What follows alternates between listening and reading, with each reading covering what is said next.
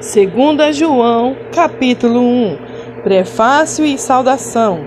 O presbitério, a senhora eleita e seus filhos, a quem amo na verdade, e não somente eu, mas também todos os que conhecem a verdade, por causa da verdade que permanece em nós e que estará conosco para sempre.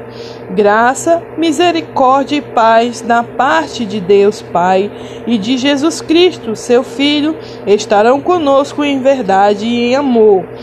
O amor fraternal dos cristãos. Alegro-me sobremaneira por haver encontrado alguns de teus filhos caminhando na verdade, segundo o mandamento que recebemos do Pai.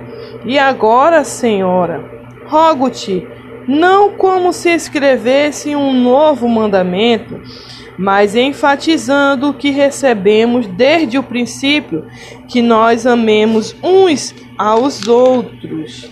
E este é o mandamento do amor, que andemos em obediência às suas ordenanças, como tendes ouvido desde o princípio. O mandamento é este: que andeis em amor os falsos mestres e suas heresias.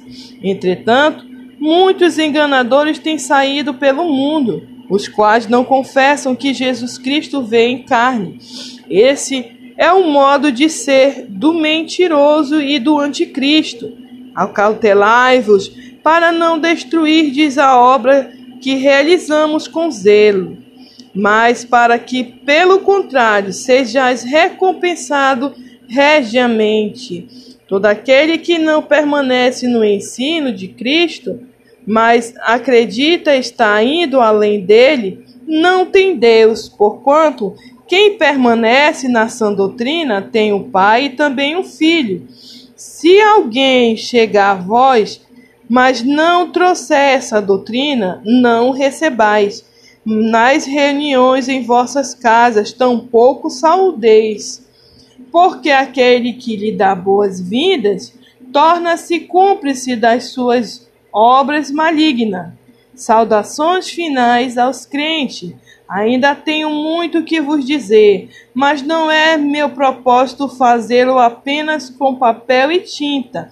Em vez disso, almejo ir visitá-lo e falar convosco face a face, a fim de que nossa alegria seja completa. Os filhos da tua irmã eleita te saúdam.